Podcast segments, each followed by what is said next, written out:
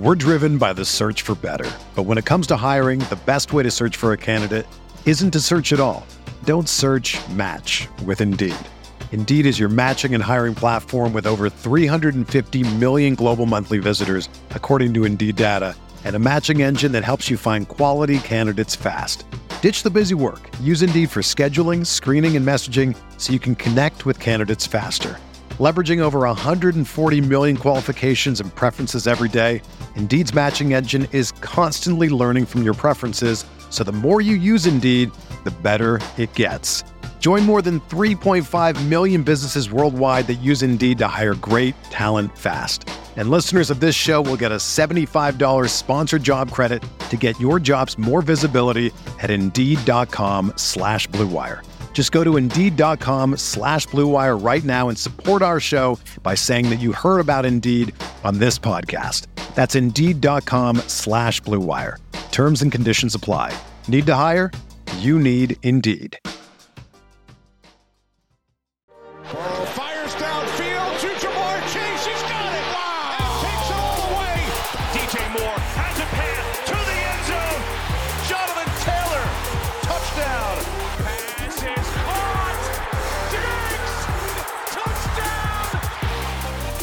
It's time for running backs and quarterbacks on today's edition of RotoViz Overtime, and we are once again joined by the great Matt Hicks. We are going to talk through, of course, as I mentioned, running backs and quarterbacks, and there is lots to discuss. So looking forward to it. Shawn, yourself and Ben had a fantastic day two live stream up on the RotoViz YouTube channel, of course, on the second day of the NFL draft, as the name would suggest. But it's been a busy time for you. It's been a busy time for for Matt.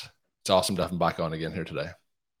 Yeah, we're we're excited to find out kind of where we should be higher, where we should be lower. I really enjoyed the wide receiver and tight end show.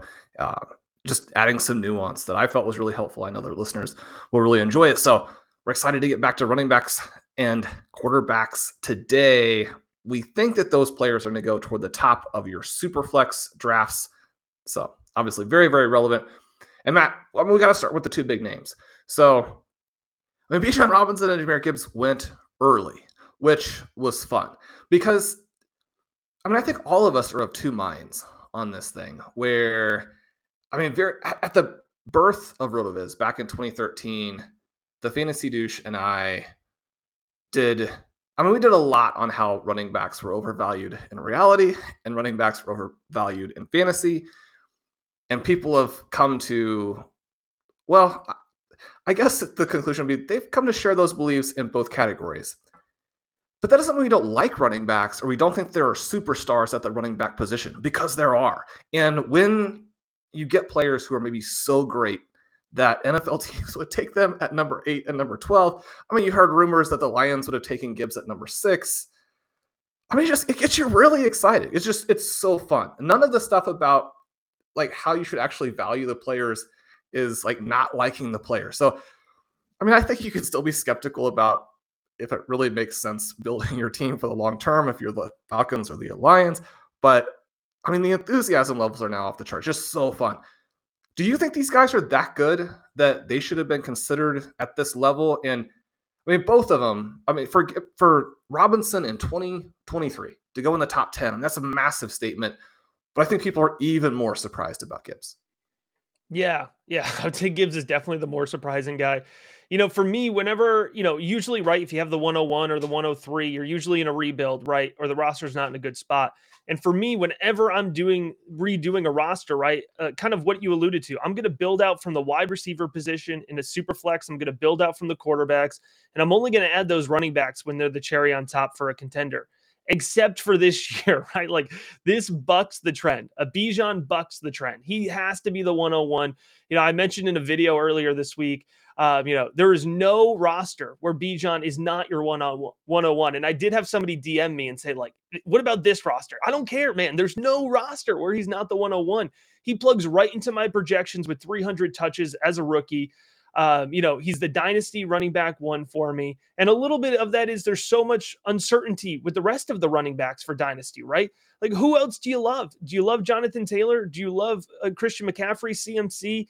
Uh, you know, Saquon Barkley, all those guys, you know, have good projections, but also have question marks. And with Bijan Robinson, we have both somebody who produces on the ground, and I can't emphasize this enough, through the air as well. He's an excellent pass catcher, and he lands in Atlanta where there is plenty of volume through the air. I know we have Pitts in London, but Bijan still has the ability to see 80 plus targets as a rookie, right? So a ton to love. I think the bigger question mark is Jahmyr Gibbs. And I, I like Jahmyr Gibbs coming in. You know, I kept saying pre-draft that if Bijan wasn't the, in this running back class, we would be, you know, we would be gushing about Jahmyr Gibbs. But because Bijan was in the class, we didn't pay him half as much, you know, attention. But when he plugs into the projections, and here's the key thing for me, you know, Jahmyr Gibbs coming in sub 200, not the biggest back, you don't have to project him for more than 225 touches to have a really, you know, productive back because he's efficient. And again, he's going to be a key piece of that passing game in Detroit too. Now, I think he could see double digit total uh, touchdowns in his rookie season as well, which of course is going to skyrocket his value. So both of these guys are, are locked and loaded, you know, running back one tier for me. I think Gibbs came in at running back seven in my rookie rankings uh, or I should say dynasty rankings. Sorry. Uh, and in the rookie rankings, I'm willing to put Jahmyr Gibbs in the same tier with the three quarterbacks now. So Bijan 101, and then I'm willing to look at AR, uh, Young, Stroud, and Gibbs in that same tier, which is not a place I would normally find myself. Matt, last night when I was working on my site rankings as well as we were working on the RotoViz rookie guide, I, I mean, I just felt that enthusiasm to move Robinson. He was the only, and I don't necessarily think that that Robinson is better than. I mean, obviously Christian McCaffrey, but there's a massive age difference. I don't think that he's necessarily better than Jonathan Taylor or Breece Hall, but you have injury concerns for them and you know, perhaps even offensive concerns for them. So Bijan was the only running back that I had in the very top tier, which I have as were three first round picks. And I mean, you would argue that there's actually a little mini tier on top too, where Mahomes and Allen are probably worth even more than that. But the top tier, and I moved him slightly up within that group, above Trevor Lawrence, above Justin Fields. So, not talking about Robinson versus unproven quarterback prospects coming in, all of whom have some exciting things about him, but also some red flags. But moving him ahead of actual stars already at the NFL level. Is that in the range where you'd be? Is that justified at all? Yeah. So when I updated my dynasty rankings, uh, Bijan came in uh, six overall, right? So that's really high. That's really high to invest in a running back. Um, not high enough for me to put him above Allen, Hurts, uh, Her- Herbert, or Mahomes. But otherwise, you know, I think he's in play he is above that next tier of, of, quarterbacks, like you mentioned, of the, you know, kind of the rising, hopefully, stars and Trevor Lawrence and Justin Fields, who are probably going in the late, you know, first round of a startup draft, or if you're lucky, swinging into the second, you know. But I think Bijan is definitely in play, kind of in that 106 to 109 range. I think if you're, you know, sitting there at, at the one two turn, hoping to get Bijan Robinson in a dynasty startup, it's probably not going to happen. Interesting that you mentioned the double digit touchdowns. Uh, it's a good job that Jamaal Williams is no longer in Detroit this season to uh, take 20 touchdowns away at the running back position. But the Lions really did shake up the the running back kind of ADP and, and thoughts in the running back position this weekend, obviously with the move as well with D'Andre Swift to the Eagles. But there's obviously questions about all that, but we'll leave that for another day. Did the NFL draft answer any lingering questions about Kendre Miller, Spears, um, Kane or Tank Bigsby as we move forward here? And what what order have you those guys in in your rankings? Uh, you know, I, I think they probably we probably left with more question marks about some of these guys. Um, Achane surprised me when I plugged him in. You know, I, I like his projection in Miami apparently, you know, hearing some kind of post draft interviews, uh, McDaniels has been obsessed with Achane. Um, and we've kind of seen that he's a quirky dude. And, and so, you know, maybe that obsession will lead to some good volume. But I only plugged him in for 30% of the touches on the ground and, and 10% through the air because he's an electric pass catcher as well. You want to get this guy into space. And Mike McDaniels can put guys in space. Um, but I only plugged him in for those touches. And he still came out as running back 27 in my projections. Now, that's a messy that's a messy tier for the projections, right? So I'm not saying he's going to come in and be a star right away. Uh, running back two, three is is a weak spot in in the dynasty overall right now. So I think you can lean into Achane in the early second round, lean into his upside while still recognizing the fact that he is a sub 190 running back, not somebody I would normally get behind. But you know, I think that you have to be willing to lean into outliers when you have enough kind of indications that that it could pay off for you. So I'm, I'm definitely about him. I think it answers the question about Tyjae Spears for me, which is that it was always a little bit too much hype. Uh, with that with that Jay Ajayi like uh, knee injury, I am totally out on him. You know, it's probably a short NFL career, and he's going to spend his first two years being a rotational back for Derrick Henry. So I think his value falls off. Uh, it seems for a lot of folks that the Kendre Miller question has been answered. I don't think it's that clean. You know, I think you're banking on the idea the Saints are totally done with Alvin Kamara or that he's going to miss a huge chunk of the season. And like you mentioned, Jamaal Williams led led the the Lions in touchdowns last year. Like uh, you can't just totally write this guy off. So I think there's still question marks there. And and Tank Bigsby, who who was uh, my running back for pre-draft coming in, now he's got to you know be a rotational guy with with Travis Etienne, and and I do think that he will get his.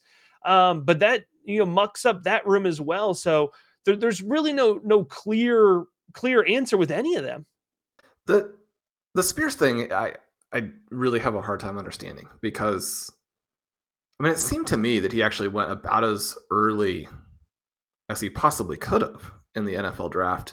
And yet, as you mentioned, then you know there's just the the flood of reporting about the knee. Or lack yeah. of knee or lack of knee. It was really confusing for me, you know. So maybe that says Tennessee really likes him, or yeah, because there were other good running backs that I think would have fit what they wanted to at the time. Um, so yeah, it, it is odd, and I'm not a medical expert, so I'm, I'm just kind of following what they tell me. But it, it's enough where you know in that range, I just think there's other guys that are gonna give you more potential return on investment there. We like to kind of ask this of everybody who comes on because it doesn't seem to me that either the actual results or the testing gives us a clean answer to whether or not Tank Bigsby is a good athlete. Am I completely looking at his collegiate arc incorrectly? Because it looks to me like he was fantastic as a freshman after being a mega recruit. And then the second season, more or less bad. And the third season, coming back and being better again. But then, I mean, he was atrocious at the combine. It even if you come back a couple weeks later and prove to people, okay, well, that was a little bit of a bad day. I mean, it was a bad, bad day. Somebody who's going to come out and like impress against NFL athletes because I mean, one of the reasons we always talk about athleticism and always emphasize this guy's you know 90th percentile, 90th percentile, 90th percentile is because these NFL defensive players are absolute freaks. And if you are a, an average guy, you're going to go. I mean, even someone like an Isaiah Pacheco, who is a fantastic athlete, because I mean, he was a bad college football player. He was bad last year for the Chiefs. I mean, people who have watched all the games know that he'll hit the first defender and go down if there's not like a 15 foot wide gaping hole. I mean, if you're not a superstar, the NFL defenses will swarm over you. I, I mean, is, is Tank Bigsby a, a good athlete? You know, you talk about his production, and you're great. You're right. He had great year one production at, at Auburn. Uh, you know, the context there is that after his freshman season, they had a switch in coaching staff. Um, and Bryan Harsin didn't last, you know, two full seasons at Auburn because he just, uh, I mean, burned burned that offense to the ground. They were they were the worst in the SEC. You know, this is a conference that includes Vanderbilt, um, but they were just a super inefficient offense, and so uh, and they had no quarterback play. So, you know, Tank Bigsby was facing eight man boxes really consistently at college, at the college level. Uh, he he did actually finish as the top five rusher in the SEC every season that he played at Auburn, and so you know there was some really good production relative to the challenges that he had there. Um, not the best athlete, you know, he doesn't show up on tape as the best athlete for me. You know, he was somebody who I think works really well in tight space, and so that shows good vision, that shows good footwork. Um, not somebody, you know, he he can work in open field. There's examples of him looking good in the open field, but more somebody that you know I, I want to give the ball to, you know, in between, uh, kind of in that A B gap range. And then the hope is that you get him into the second level of the field because he does have a pretty nice downfield speed, that long speed, you know, that won't always show up in a 40 yard dash or, or some of those other testing. So it, I, have always liked Tank Bigsby, but his ranking for me as top five has, has almost come, you know, top five pre draft almost came as default, right? As, as kind of some of the rest of the class fell off, um, which is why I think there's this feeling with Tank where it's like, yeah, he's there, you know, he's he's solid, but but not that level of excitement that you want for somebody that you'll probably have to draft in the mid to late second round. Well, what about Miller? You had mentioned that you're not sold on that landing spot. One of the things that I've looked at in the past, and I mean, this isn't going to obviously come as a surprise to anybody, but when players are drafted, when running backs are drafted with you know any sort of meaningful draft slot on top of the guys who are currently there. Their dynasty values crater, the veterans. And that is true actually whether or not the rookie hits. So, I mean, even kind of separate from if Miller is good, it's a terrible sign for Kamara and also for Jamaal Williams, who I think that the NFL actually was pretty skeptical of in Detroit last year in terms of just assessing how the different backs went in free agency. Now we know that the free agency is going to be a little bit inefficient too. And like which day and which team reached out to you. I mean, you can fall into some extra money or you can lose some money depending on ordering and that kind of thing. But it it, it does seem like those guys could disappear. But what I'm kind of hearing from you is that even then, I mean, Miller is more just a guy. So I kind of have that same question. And this one, you know, we don't eh, have the testing information necessarily, but you've obviously spent a lot of time watching. Is Kendre Miller an NFL athlete? Yeah. So I, I should, you know, preface my my take on Kendre Miller with saying I have been, you know, really low on him compared to consensus through the pre-draft process. You know, he was somebody that when I was watching college games live on Saturdays last year, it was exciting. You know, he he was this really dynamic player, really explosive. You know, had some big highlight reel runs. It was really fun. You know, as he was kind of shredding up. Uh, uh, you know, as we know, porous Big Twelve defenses, right? When I went back and did my film review on him, I was really excited going into it. And as I watched more and more film, I just became more and more concerned with his game. You know, for somebody who profiles as a, as a bigger back, a power back, his strength really didn't hold up consistently in the Big 12 uh, which for folks who don't follow college football, like that is the the least physical, you know, Power Five conference. He wasn't super efficient at the goal line. Um, you know, he he got stuffed a lot at the goal line, short short area. You know, like like third and two. He wasn't consistent in that. He wasn't you know running guys over. Um, and so it was a weird profile fit. Um, for me, the vision was really inconsistent as well. And when you have an in- inconsistent vision, playing again in the Big 12, for me, that's a major red flag. So I've been lower on him all the way through. And I do think consensus with New Orleans is, is that's a good enough landing spot to justify like an early to mid second round pick.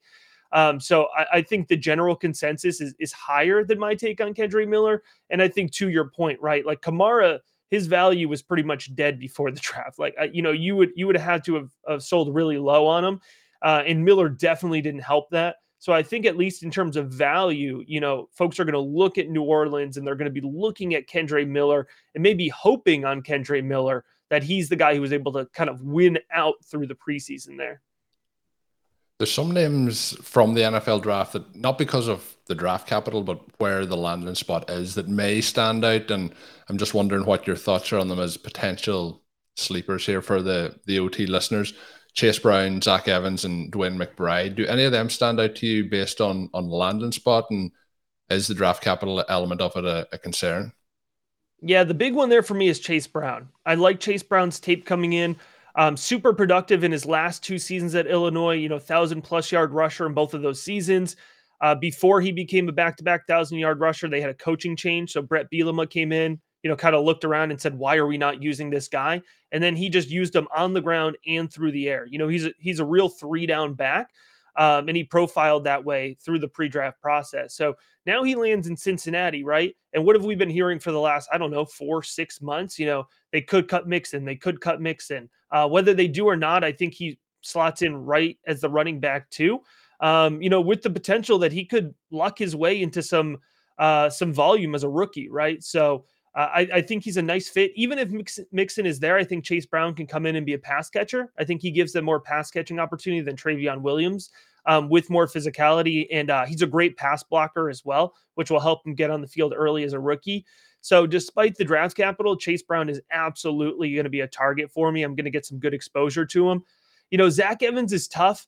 Um, you know, uh, obviously through the through the lens of the devy community, we were much higher on this guy for a long time. Uh, you know, former five star guy ends up falling to the Rams in round five.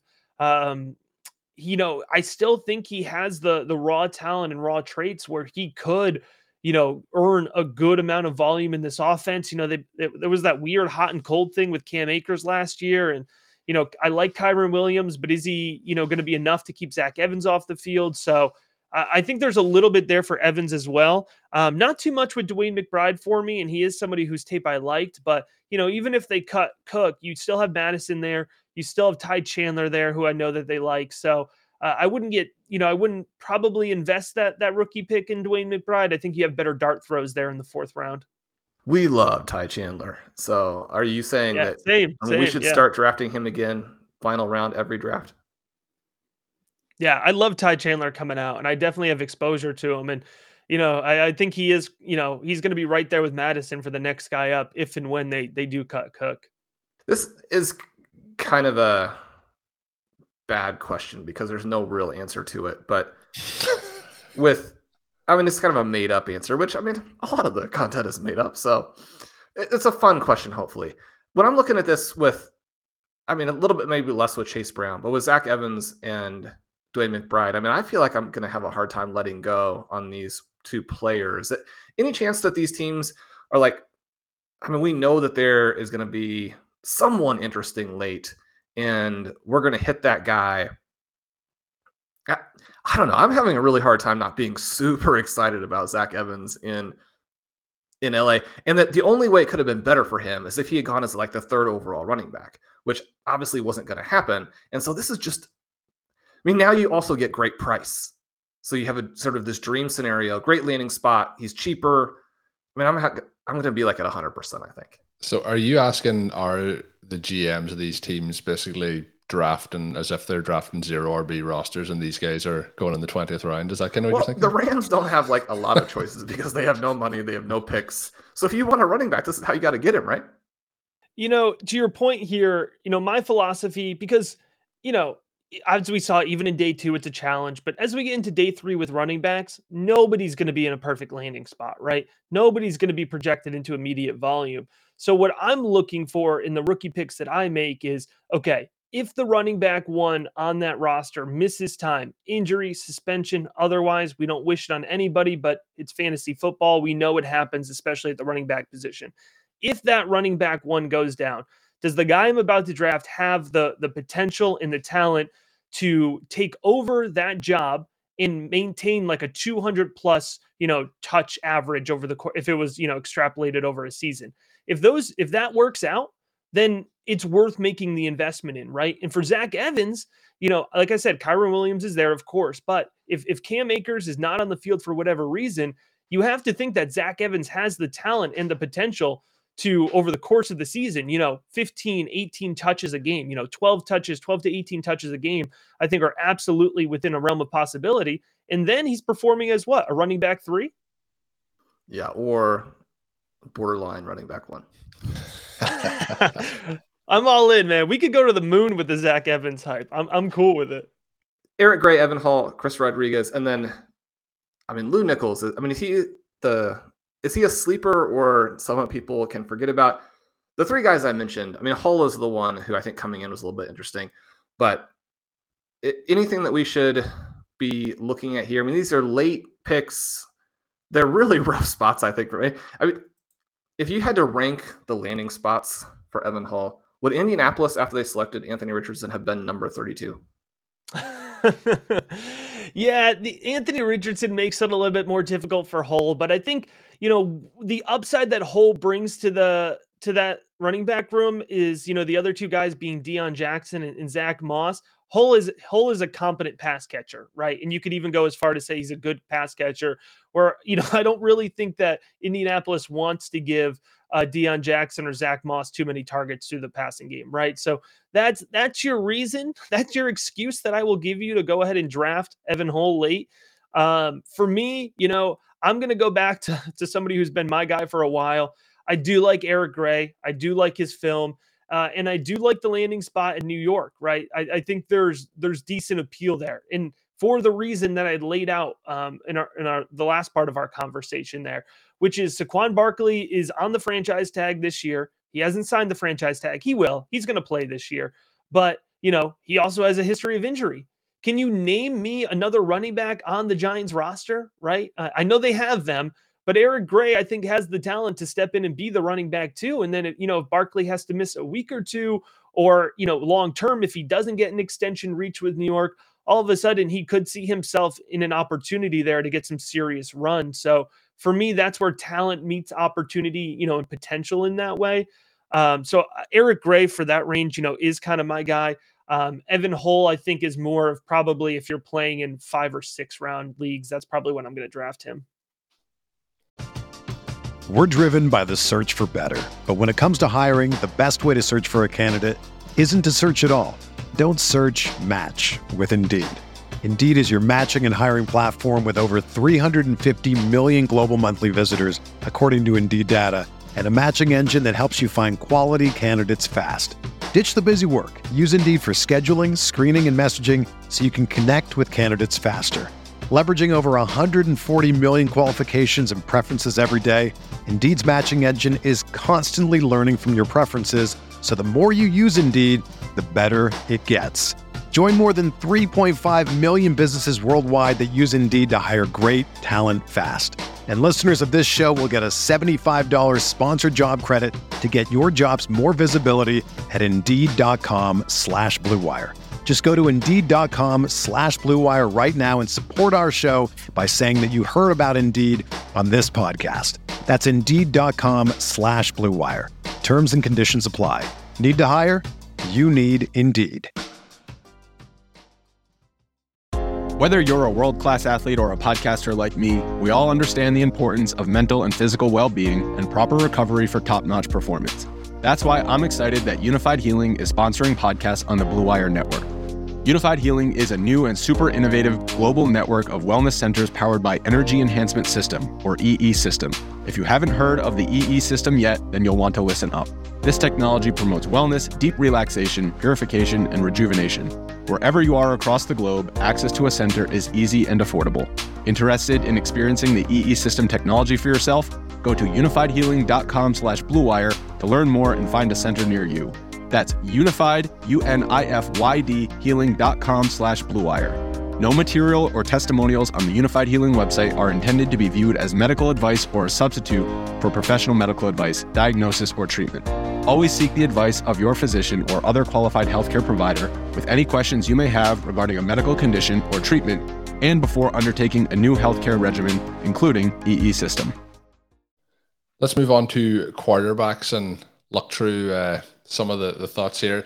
We kind of those players we talked about it on the wide receiver show. We've touched on some of them here. We've kind of tried to stick to position by position and not really how much the other players affect them. But obviously, the quarterbacks here are going to affect all these players in, in major major ways. We started off really hot, four quarterbacks in the or three quarterbacks in the first four picks. Really heated up. Uh, were you surprised by the order the guys come off the board and and how many came off the board? I guess at the, the points that they did. Yeah, not super surprising for me. I think we knew Bryce Young to Carolina was was feeling pretty certain as we went into the last day. You know, there was a big part of me that thought the, the Texans might pass on quarterback and try to get into the Caleb Williams sweepstakes for next year. Uh, but they did. They, they, they, you know, stuck and picked there with CJ Stroud. I thought all along Anthony Richardson was the guy for Indianapolis. You know, folks kept saying, "Oh, but that you know they're going to go Will Levis because they love traits and they love size and they love big quarterbacks." And I'm like, you're describing Anthony Richardson, who is better at all of those things in four years younger than Will Levis, right? So that made a ton of sense. I was very happy with the landing spot with Anthony Richardson because of the opportunity uh, to, I think, be in a good developmental situation there with Shane Steichen and with the Colts off uh, offensive coaching staff. You know, I, I was low on Will Levis, and I thought, you know, being low on Will Levis was projecting him in my 11 to 20 range. And so, you know, obviously he fell to day two there. Um, a lot of people thought the Titans would take him at 11. They took him at what, 34 or 33. Um, and then Hendon Hooker did fall further than I thought. You know, I, I, was I was willing to be in on Hendon Hooker in that 20 to 50 range. So I thought Hooker might go above Levis. So that was the only thing that, you know, may have been a surprise. But otherwise, in terms of order, you know, fairly chalk for me. And how about those three landing spots up top? Do you like the quarterbacks with those teams? The thing that I keep coming back to is the Texans and the Panthers I mean, the pass catchers. I mean, it's not just they're bad; they just don't have they don't have anything. And if you go back and you look at, I mean, even just the very recent past, last six or seven years, the quarterbacks who hit almost exclusively were surrounded by very good players. The guys who missed almost exclusively surrounded by very poor talent. And it's not that we would go back and think, okay, well, if some of these guys who hit I mean, they're so good. I mean, you're not going to be like, oh, well, if they just had had like a slightly less good wide receiver, that they wouldn't have made it. But it is meaningful, right? I mean, are these guys going to come out and make an impact in fantasy? Yeah, you know, I think for year one impact, the guy that I think has the best shot of just, you know, settling in as a good, consistent quarterback too is Bryce Young. You know, you mentioned the weapons, um, and I know we talked about this a little bit on the Monday show, but I like the fact that that Carolina's brought in a lot of different types of weapons in Hurst and Thielen and Chark and now Mingo and you know Terrace Marshall is still there, which I'm obligated to throw in. Um, so when you're looking at those different options, at least they have time to figure out you know what what types of weapons he likes. And then in free agency or the draft next year, you go and get the upgraded version of that guy. Carolina also has has what I would you know categorize as like a top ten offensive line, um, which is a really rare thing for a quarterback. You know, the first overall pick to get drafted behind, and you know. Uh, I mentioned Anthony Richardson's development, but I think Bryce Young with Frank Reich, with with McCown, you know, and, and a really, you know, well-respected group of coaches there will have the ability to get developed over time.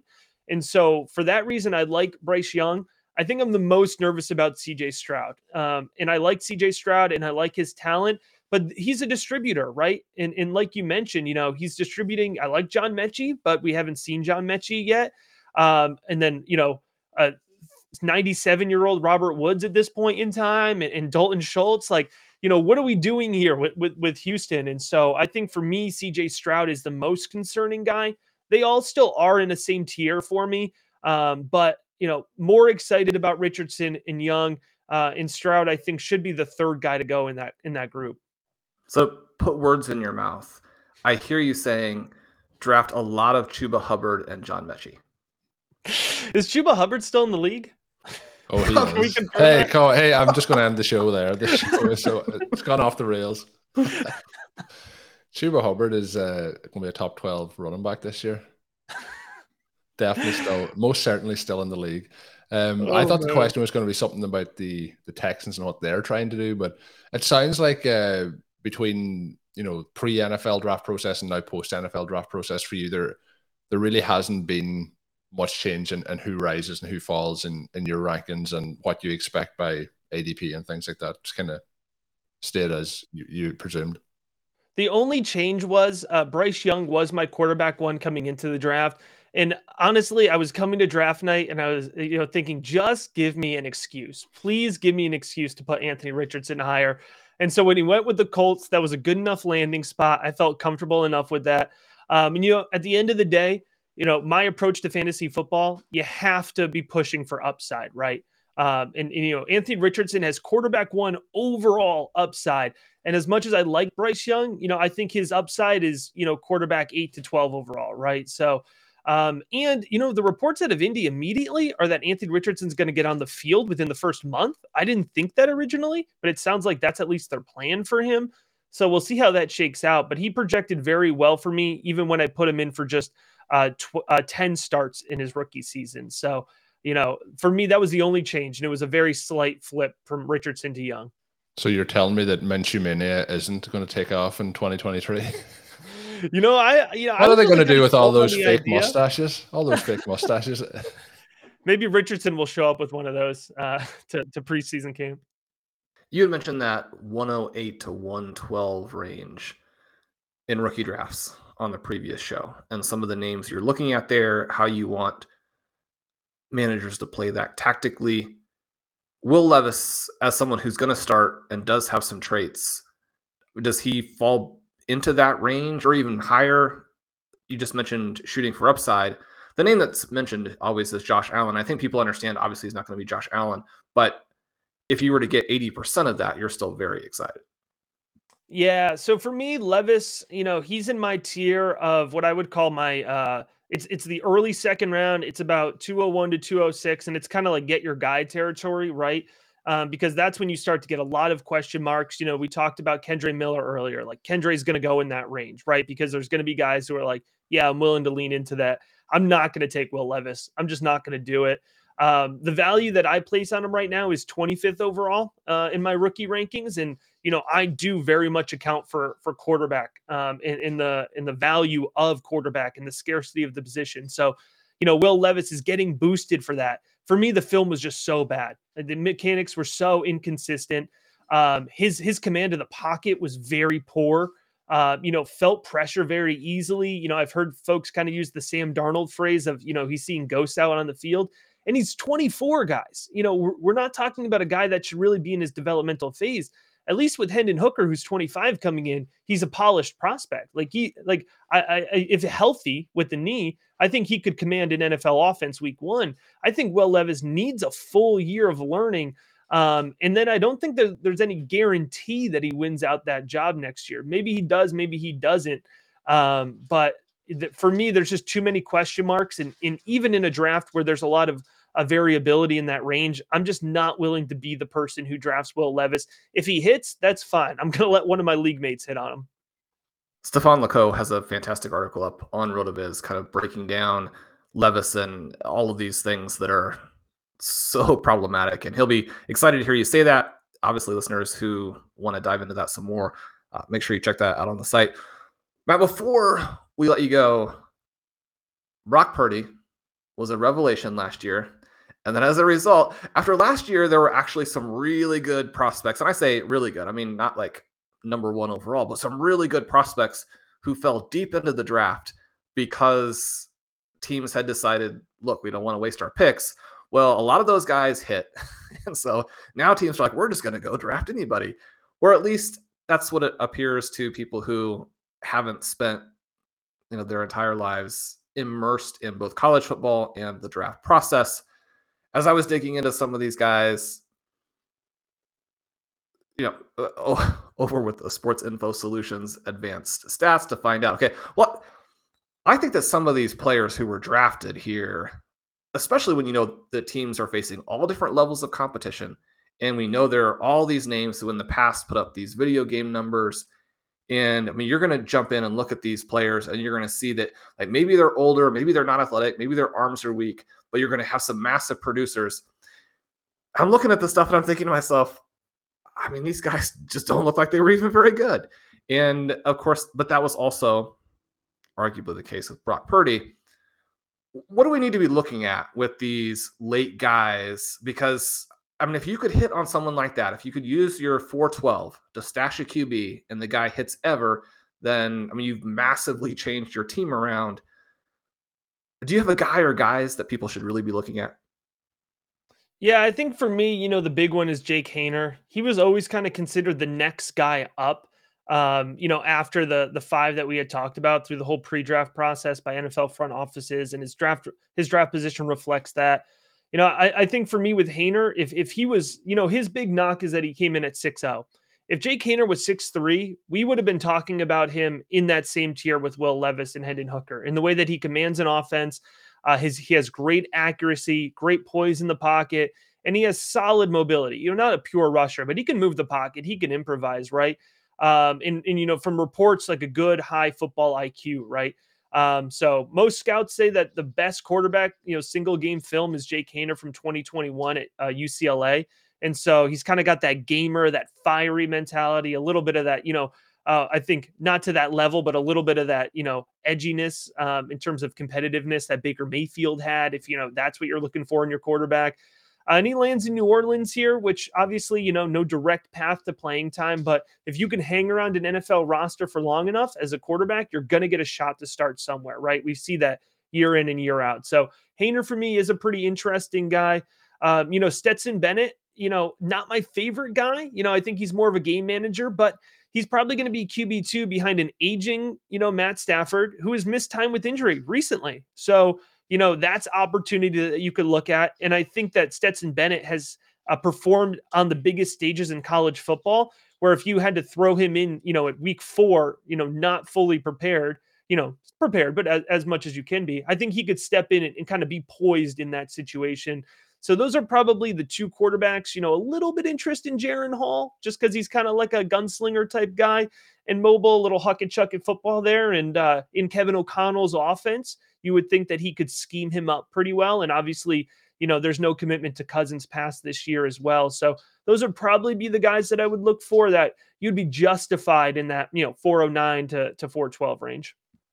Awesome. Awesome. Yeah, I was going to ask. I mean, people who tune into the national championship game and watch them torching TCU are probably thinking, I mean, this guy has won a couple now. How bad could he be?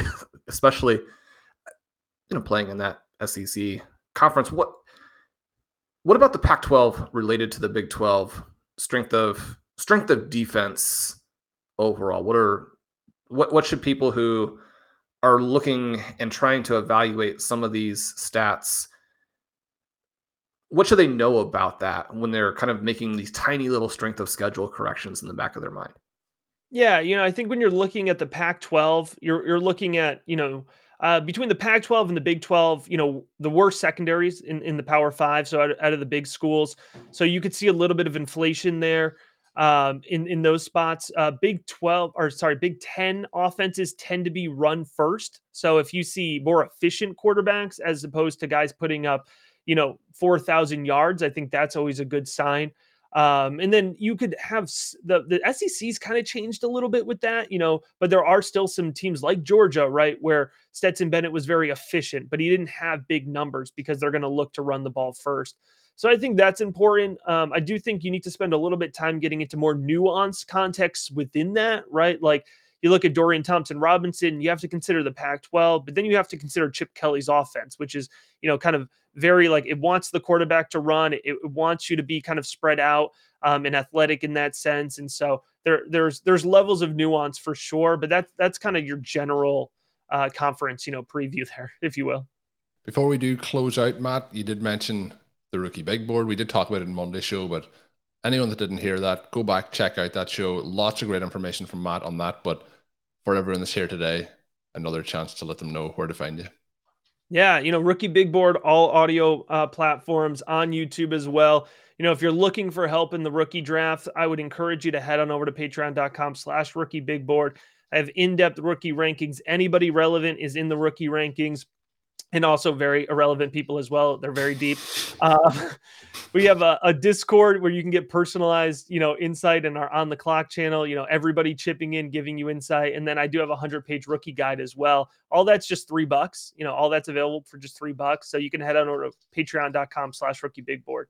Shawn did mention Brock Purdy. That was last year's Mr. Irrelevant. You mentioned some irrelevant names in those rankings. So you never know who will be shining and we'll be trying to find the next version of him next year when we come to the NFL draft. But it's been awesome having you on for both these shows. We really appreciate the time coming on, having the conversation and, and sharing that information with the RotoViz OT community.